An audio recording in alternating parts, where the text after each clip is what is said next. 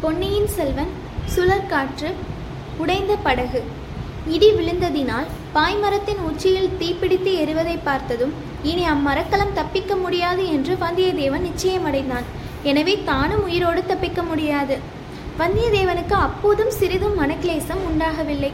உற்சாகம்தான் மிகுந்தது. கலகலவென்று சிரித்தான். பாய்மரத்தோடு தன்னை கட்டியிருந்த கயிற்றை அவிழ்த்து விட்டான். நடுக்கடலில் தீயில் வெந்து சாக வேண்டியதில்லை அல்லவா? அதை காட்டிலும் குளிர்ந்த நீரில் முழுகி கடலின் அடியில் சென்று அமைதியாக உயிர் விடுவது மேலல்லவா ஆயுளில் மிச்சமுள்ள சிறிது நேரத்தை வீணாக்க வந்தியத்தேவன் விரும்பவில்லை. தீப்பற்றி எரிந்த கப்பலின் வெளிச்சத்தில் சுற்றும் முற்றும் நன்றாக பார்த்து கொந்தளித்த கடலின் சௌந்தரியத்தை அனுபவிக்க விரும்பினான்.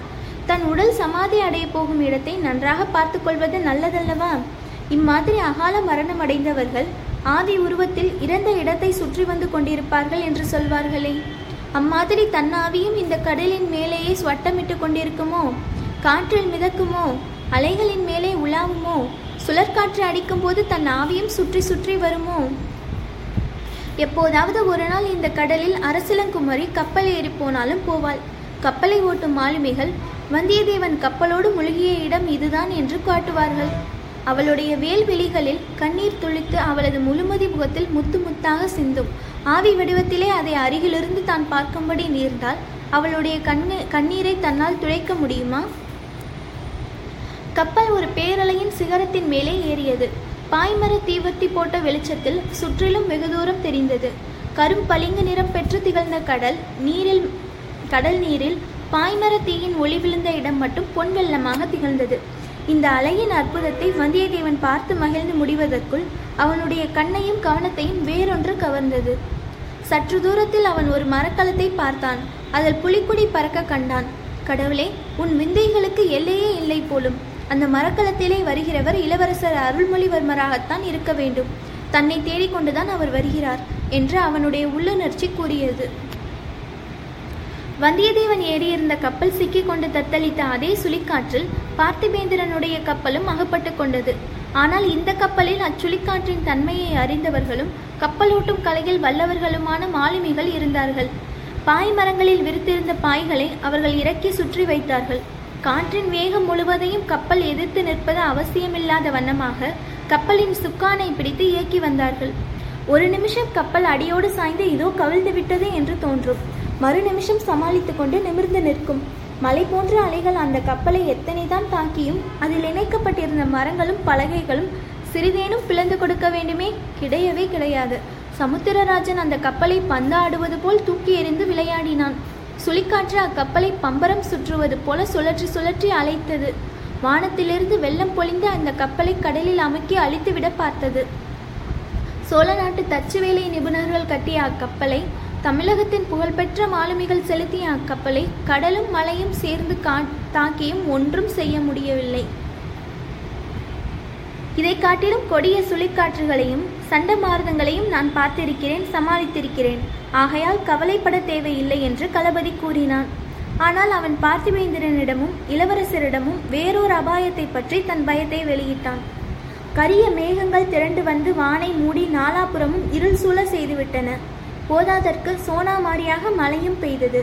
கடலில் எழுந்த அலைகளோ வரிசை வரிசையான மலைத்தொடர்களைப் போல் கப்பலை சுற்றி திரையிட்டு மறைத்தன.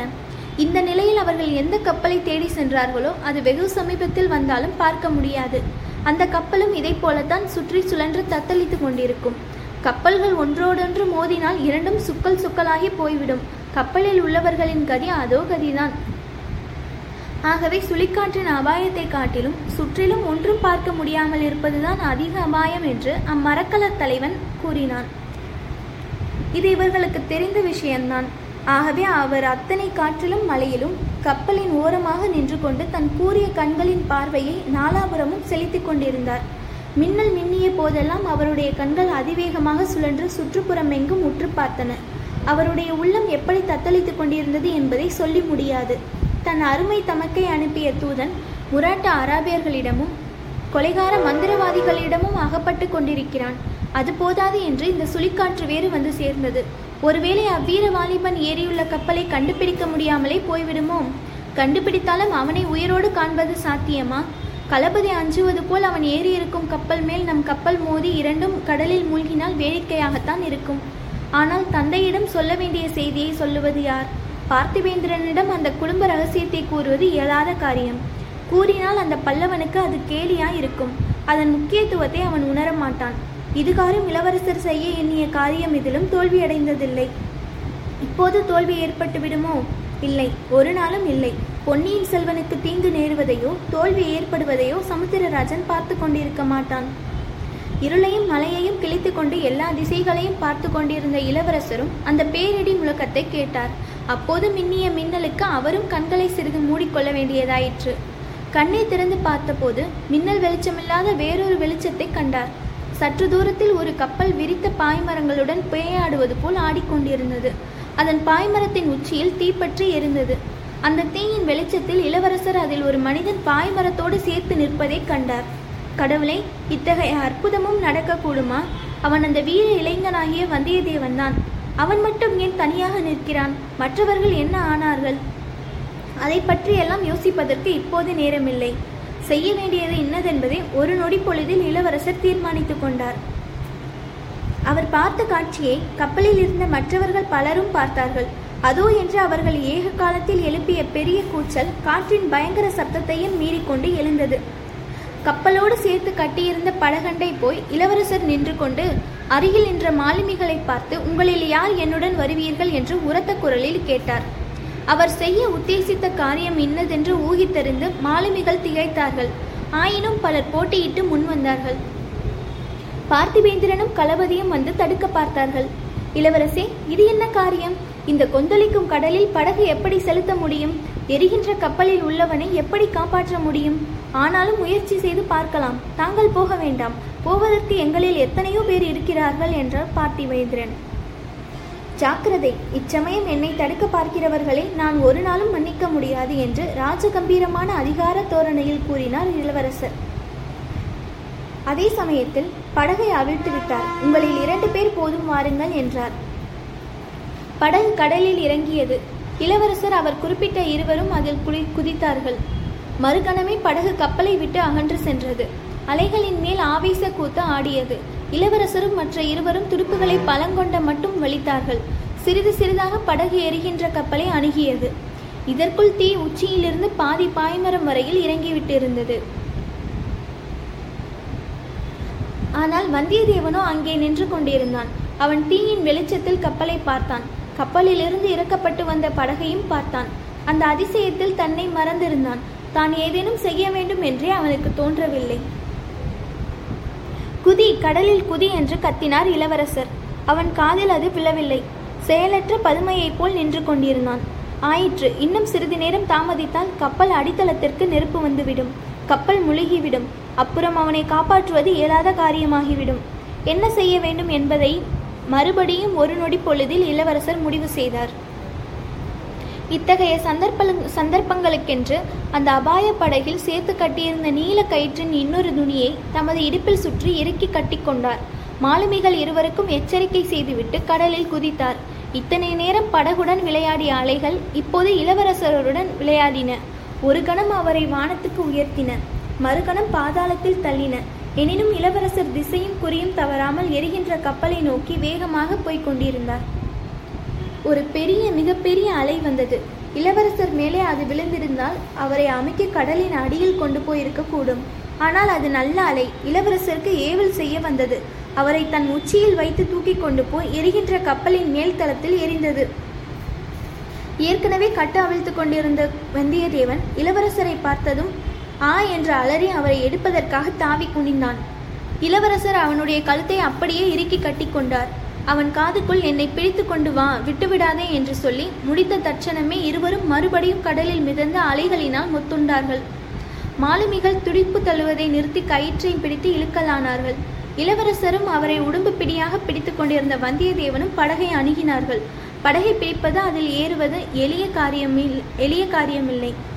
அலைகளுடன் போராடி கொண்டு வந்தியத்தேவனையும் தாங்கிக் கொண்டு படகில் ஏறுவதற்கு முயன்ற ஒவ்வொரு கணமும் ஒரு யுகமாக இருந்தது. இதோ படகு கைக்கு அகப்பட்டு விட்டது.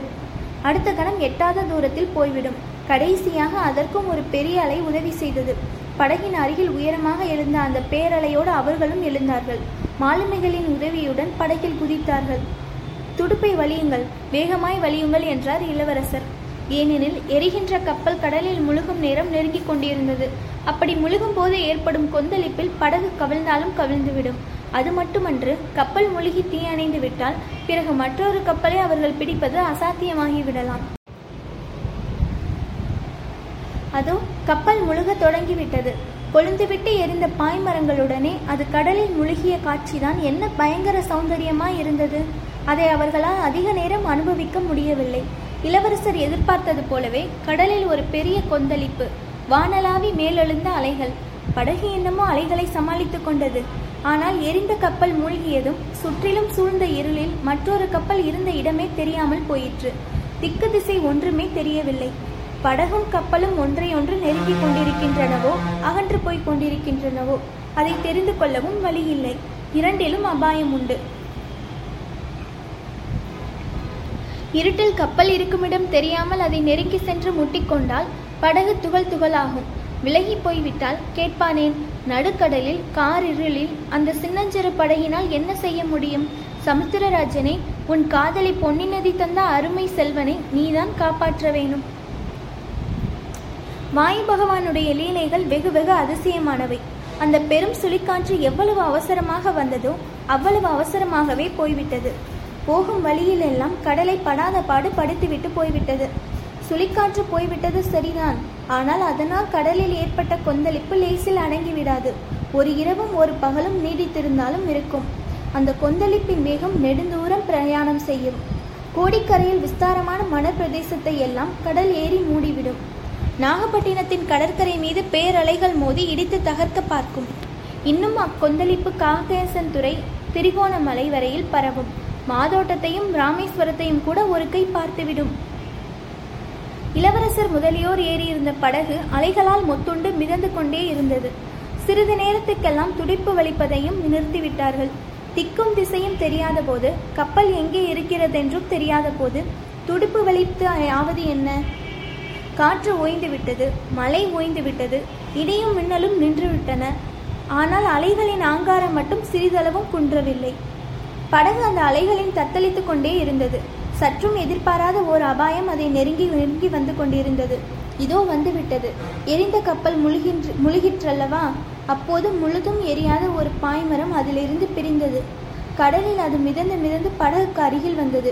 இருட்டின் காரணமாக வெகு சமீபத்தில் வரும் வரையில் அதை ஒருவரும் பார்க்கவில்லை.